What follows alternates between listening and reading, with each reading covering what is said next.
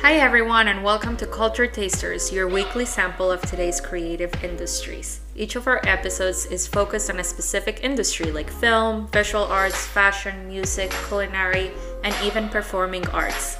My name is Raquel Serebrennik, joined by my co host Alfredo Achar. We will be guiding you through changes and shifts that are affecting these industries and interview the stakeholders and key players making those changes happen.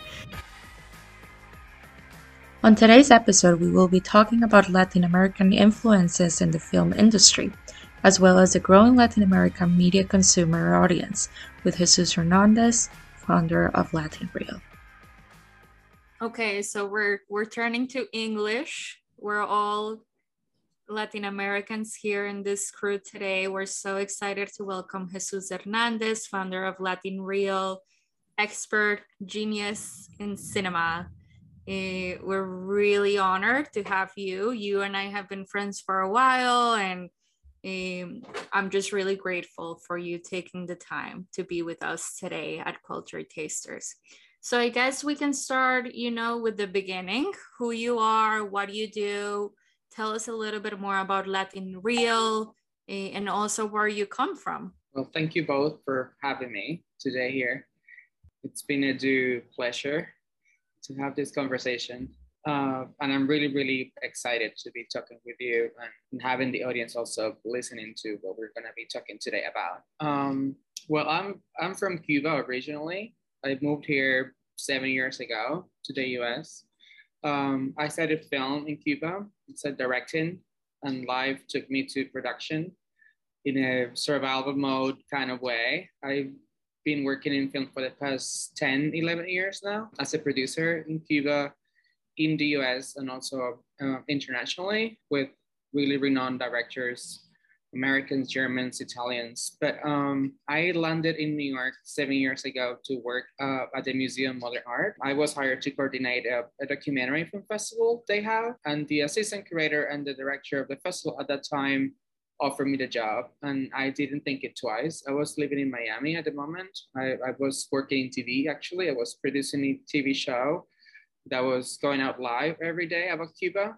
So when I got the opportunity to move to New York, work in the film department at the museum, I just packed my luggage and moved to New York without blinking. Thanks to the museum and to Sally Berger, I have to say like the, op- the doors of New York opened for me. I've been lucky enough to be able to work in film since I moved to the city. Um, and from uh, working in MoMA, I began to work also at a really special film festival. That's the Nantucket Film Festival. Um, and I work with a really dedicated team at the island of Nantucket, which is a dream job in the summer. Um, and then right after that, I began to freelance a lot. It was kind of the time that Obama was starting the relations with Cuba. So Cuba was a trending topic, and a lot of US filmmakers have done films in the island. So I was blessed to find and be able to work with many of those filmmakers, working mostly documentaries in Cuba, and to work with them to target Cuban American audiences and Latino audiences in New York and the US until I landed um, a job in production, which has been a tremendous blessing that job was with Eugene Jarecki. He's a really well-known documentary director in the US. So he's a think tank. He's a creative, tremendous energy force in the industry. And he was actually editing a short film he did for the New Yorker magazine in Cuba. so they needed a Cuban producer in the press production part of that short and they hired me for a few days. That gig ended up being 10 days of work and the beginning of a new feature documentary, which is film called The King, a film about Elvis Presley in America that premiered in Cannes Film Festival for the documentary competition when Cannes just opened the documentary competition in 2017. And it had the US premiere in Sundance. So I was working with Eugene for a little bit over two years until one day I decided to quit my full-time job, leave all my benefits, and start a really new adventure, uh, which is Latin Reel.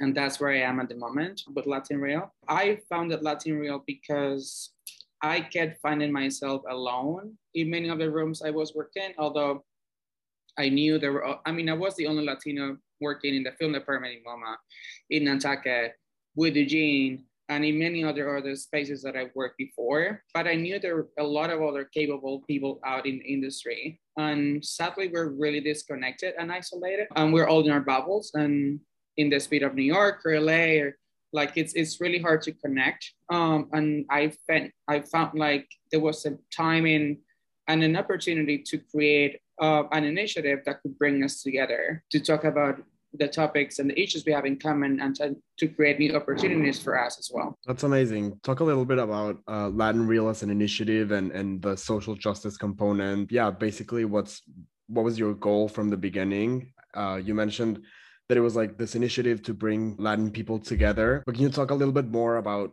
the the social justice and social impact impact component and the breaking down stereotypes and all of that? That's a very important component of Latin Real. Yeah, I mean, um, New York is a really multicultural, multi-ethnic, and thriving city in a way, and in a tremendous way. But at the same time, it's a, also a very segregated city. I find, um, and Latinos, we are part of that community of those communities, but we also our communities are also really segregated as well. So we have a lot of internal issues we need to address within our community. And I kept finding like, although there were like many Latino film festivals in New York, they were really not interconnected in any way and catering to each and their own communities and like poking more into the differences than what bring us together. After I was seeing that in a way within ourselves, but also finding that in the spaces I was working professionally, like I felt the need, I felt compelled to kind of create something different that was not existent to like address all of those issues. At the same time, we were also bringing up those uncomfortable dialogues, I call them, and like create opportunities and new ways to not only generate and bring more Latinos to the industry, which is really scarce and really hard, but also like to create a better city and a better country, uh, which is the one we're living on. So I was lucky enough to have a private foundation in New York believing in us and what we wanted to do. And they gave us an initial grant to kick out Latin Real. And I had to dedicate myself like full time to it. So that's why, although I was in a great position at the moment, like working in production, I decided to quit my job and all my benefits and got my salary in three times and like get pennies to do this. Um, and that's what I've been doing for the past three years. It's been challenging. It's been also really fulfilling to see that impact happening little by little. Like we've been doing events year round for the past three years, in person at first, and then virtually, creating partnerships with different venues and community centers, universities, even film festivals across the city and all the boroughs. And it's really amazing to see like all those sold out full events of people like they're not even filmmakers. Like they're perhaps not even Latinos, but they feel connected to come and watch movies that sometimes do not come across, do not do not make it to New York, but they do communicate and bring us a message like to spark all those conversations we need to address about race and equity and discrimination, gentrification and gender issues and many more. So it's been, as I said, challenging because in every one of those partnerships and events we've been doing, like we have been finding like not only we need to address all the issues we have in our communities, but negotiate with all the partners we've been working with without compromising our values and our mission. Um, and at the same time, support financially and exponentially other filmmakers and films we're working. And that's been tough. Uh, but has been also a great way to open new doors and create, as I said, opportunities for new films and filmmakers and those voices as well. Mm-hmm. That's that's that's amazing, and I I like really really really applaud you for doing this initiative and bringing Latin people together because that's not that's not something that you hear very often in the industry. Uh, there's like a ton of initiatives for like African American people, every every other group, but for Latin people, there's there's like not enough, and that's a reality. So so that's really, really amazing. Just I, I want to ask you something really quick first. Now that you mentioned that you also like support in like financing and and uh, projects. Can you talk a little bit about um, that part of Latin Real and how do you like choose projects that you want to like support or invest in how how is that process like i mean to me it's really important to find as i mentioned like those very unique uh, filmmaker and voices that sadly they're not mainstream they don't come they don't have perhaps even distribution or representation or mm. it might be their first film yeah. but the message that they want to come across and they want to bring us like it's it really strike us and they really bring us and let us think in and especially give us the opportunity to spark those conversations so i really pay attention to that at first because that's what it's gonna give us the opportunity and the space to discuss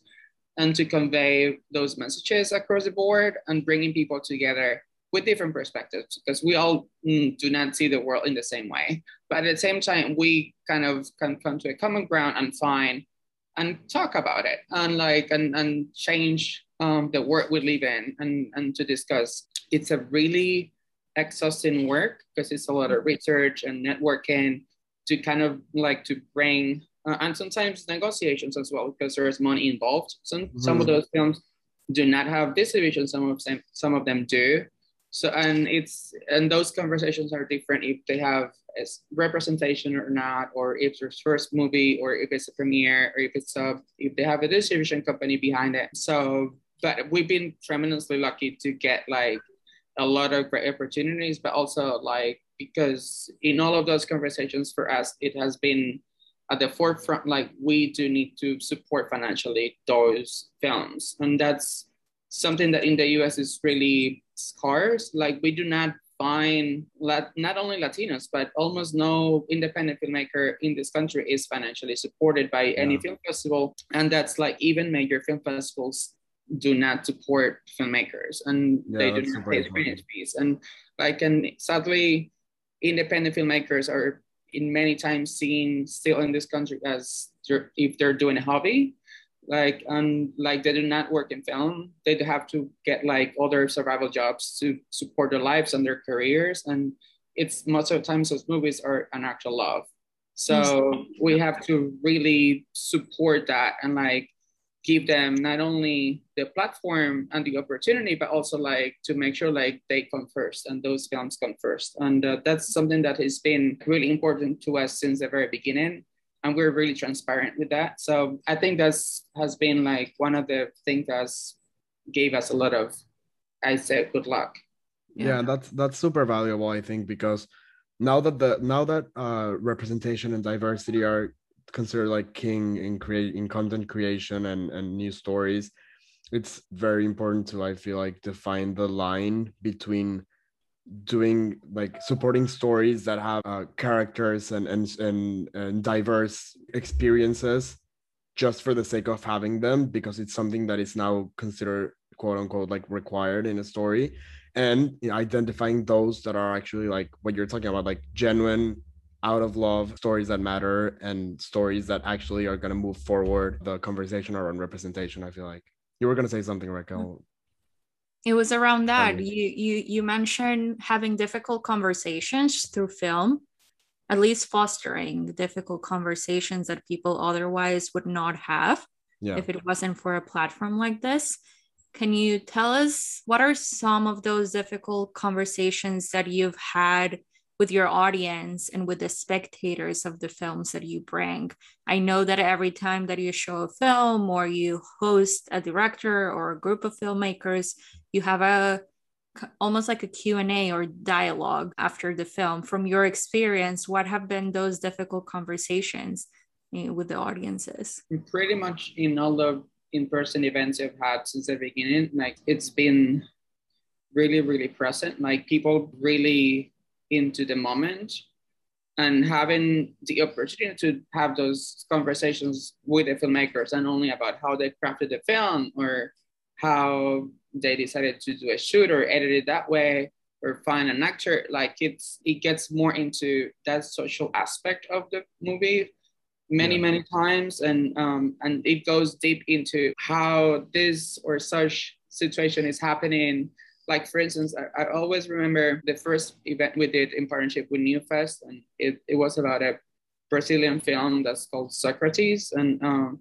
and it was telling a story about this young boy out in the favelas in Brazil. He was a teenager coming out of the closet, like in a really rough environment, and how he dealt with that part of his life at the moment uh, when his the communication with his parents was not the best, and he was being homeless and like at some time, and it was a really tough moment for me just after the film even began like having people i remember being out of the theater and having people coming up like in tears like even before the q&a like people crying out telling me stories like similar stories like oh i know a person that went to the, yeah. same thing like i know someone who's going in new york to the same thing and it's not even in brazil like it's here and he's my neighbor and like and that really was really really hard for me because i mean it's a film that it was made with $20000 it was like a really low budget movie but you can see how strong the movie was and is because you can you can watch it online so that it connected with the audience tremendously. Like one of the longest Q&As we have had uh, with the filmmakers and the producers present, and, and people were talking about the issues in Brazil, but also what's happening with all the homelessness and the youth and the queer youth in New York, which is it's a huge big deal that nobody is really addressing. In the topic of Latin cinema, right, which I think is something that maybe not a lot of people think about. And I think Latin America is such a big mecca for cinema. And it has been for years and years. I, I mean, I'm from Colombia, Alfredo's from Mexico, you're from Cuba. And I think those three countries and all the countries in Latin America have their own cinema uh, scenes almost. How do you think the Latin cinema industry differs from uh, the independent filmmaking in the United States? Uh, and you can talk about in terms of anything from representation to funding. I think they convey and they come together in topics wise I think our region it's tremendously diverse as this country is, but the way film is being studied in the US is completely different. That film is being studied in Latin America and Europe. So when people learn to make movies at school or not, because many great filmmakers didn't even go to school, to film school. It's it's way different, but also the way films are being funded in the US compared to the region, it's really, really different. Like most of the US funding, it's private and it goes from private or corporate sources, yeah. um, or it could be even crowdfunded or friends or just like it's really different.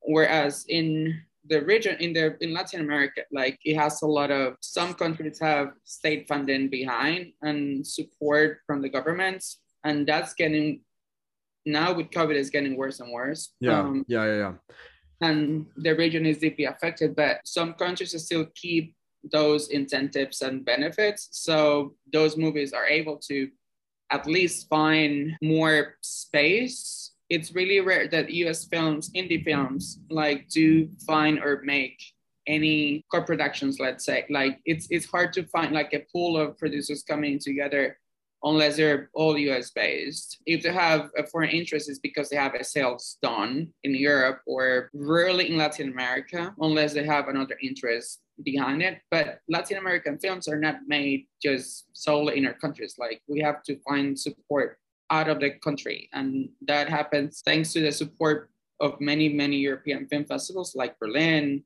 like Amsterdam, like, you know, like Cannes. And also because some of those countries have a strong like Colombia, for instance, has a strong, and Chile, strong presence, and even Mexico in certain markets in Europe. And they're able to get the attention of like capital from abroad. It's really, really different the way film is being made in the in Latin America and in the US. There has always been attention, specifically in the last 15, 7 years, more and more for Latin American cinema in the US. But in, in recent years, it's been increasing because people have realized that they can make money out of it. So it's so that's why those corporations and companies are paying even more special attention. Also, because Latinos in the US are, if not the highest, one of the highest populations, they're moviegoers. I think 28% of the ticket sales are sold in this country are bought by Latinos. Sadly, corporations or networks and distribution companies do not produce enough Latino content in the US. Um, and that's changing slowly, having like Netflix and HBO Max and Hulu and everybody opening offices and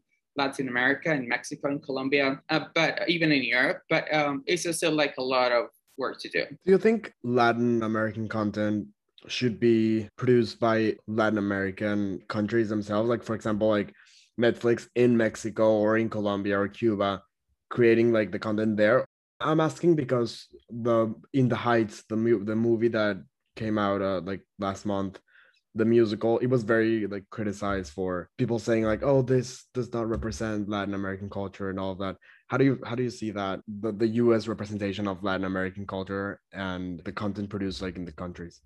Yeah, I mean, first of all, sadly, I keep finding that Latinos that have immigrated to the US many times have more access and opportunities that US Latinos, US born Latinos. And that come across also as a result in that representation on the screen. Mm-hmm. You don't yeah. find as many US filmmakers born in the US working in Hollywood, for instance, than you will find perhaps Latino actresses or Peru that have been coming from Mexico, Colombia, because they break through because they got a great award in a major film festival and they got representation and they got a contract. There is a lot of work to do to close that gap because between US Latinos and Latin Americans living in the US. I don't think that a Latin American movie or a Latino movie needs to be done by a Latino filmmaker.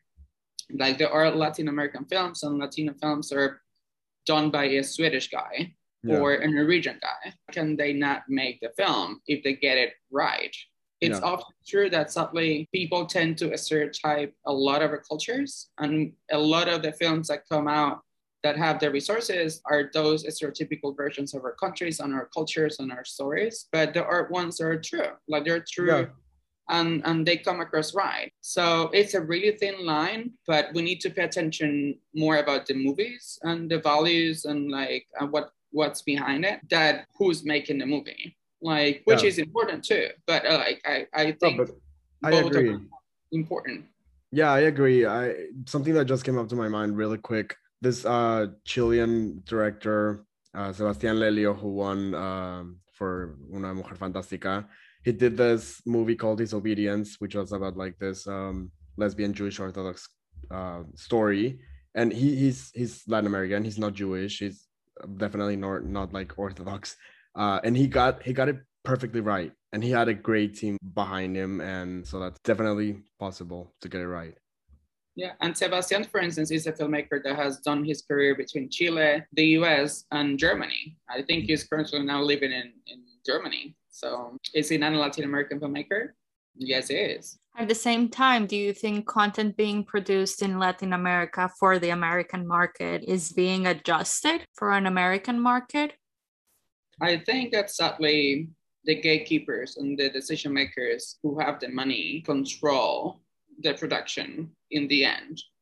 And they will decide what's being made. So it's up to us as filmmakers if we want to give our soul to the devil or stay true to what we want to do. Those corporations are go- they have their own interests and they're gonna keep producing whatever they think is gonna make money or whatever the interests are behind. And those could be many. So the market is changing right now. It's it's a warp, it's a streamer's warp right now. And many of those corporations are fighting for the market because they have realized that oh, there is money to be made thanks to the Latinos that are growing up as a population in the US I mean, and they're gonna keep feeding us and brainwashing us, but also many great movies might be coming out of that too. Yeah, completely agree. And, and and yeah, I think that's great segue to kind of like start concluding and and we just wanted like to ask you how can people support Latin Reel? Where can people find you, find Latin Reel, learn more about it? If you have any recommendations. Yeah, I mean, we were doing events in person for almost two years in the city and then COVID hit. And we shifted gears and began to do events virtually, mostly partnerships with film festivals and nonprofits in New York that have been deeply affected by COVID. Um, and they have to load all their staff and, and their teams. And, and but they were also trying to bring more and to convey Latinx and Latino content. And so we were amplifying those films to give them a bigger platform because sadly they did not get press, they did not get marketing, um, they did not get any distribution. So we were trying to amplify that so more people could watch them. We were doing that throughout all last year. And we've been holding out this year because of COVID, like a lot on to do anything. New York is not yet fully open for film and moviegoers, although theaters are open and that has changed. We're now hoping to launch virtually again by the fall, which is when everything kicks in in New York. And we're going to do virtually because the, the Delta version is still like giving us headaches in New York. So that's going to be happening virtually. And that's going to give us the opportunity to also reach other audiences that are not necessarily in the city, yeah. but in the US. So follow us on latinreal.com and stay tuned to our mailing list because we have a lot of great things coming up by the end of September. A lot of other sections that we wanted to kick on and have been on hold, and now we're hoping to have them on. Sign up. Amazing. Jesus, thank you so much for joining us today. Wait, I... wait, where can people find you? If you have, if you want to give out your your. Oh, you per? Do you want to give out your personal Instagram or? I would say people can find me on LinkedIn. Like I think being extremely resourceful with LinkedIn lately, it's an extremely underused uh, yeah, tool outside of the US. In the past year or so, it's been amazing to be networking and connecting with people that do the same. So you can find me on LinkedIn as Jesus Miguel Hernandez, or you can find us also through Latin Real, and we have a page over there and I think that's the best way to get connected and to stay tuned. Yeah. Yeah, that's a great resource. And yeah. lastly, do you have any book, movie, show recommendation or something that you want to recommend? I'm watching like a lot of stuff right now. I was just invited to be on the jury of a short film festival in Washington. So I'm watching a lot of shorts at the moment. I was watching screens for New Fest, but I cannot really talk much about any of those yet. I'm watching a show that's not Latino right now, but I love it. It's called Shameless, um, and and it's been on. It's a great script, great acting. It's it's an amazing amazing series that I just discovered. Are you watching the U.S. version? Mm-hmm. Yes. It's great. I just finished it because it just ended for good. I finished it like two weeks. No way. I need to start watching it then. Amazing. Well, Jesus, thank you so, so much for joining us. It's truly been amazing. I can only hope that we can continue the conversation, hopefully in person very soon. I need to take you out for drinks. Let's do it. yeah, absolutely. And thank you both for having me. This been this has been great. Yeah. Yeah, of course. Thank you for for joining us. Thank you so much for tuning into Culture Tasters. We appreciate you taking the time to be with us. Make sure to subscribe for future episodes and to follow us on Instagram at Culture Tasters. This podcast is produced by Raquel Serebrennik and me, Alfredo Achar. We thank you for your support and see you next time.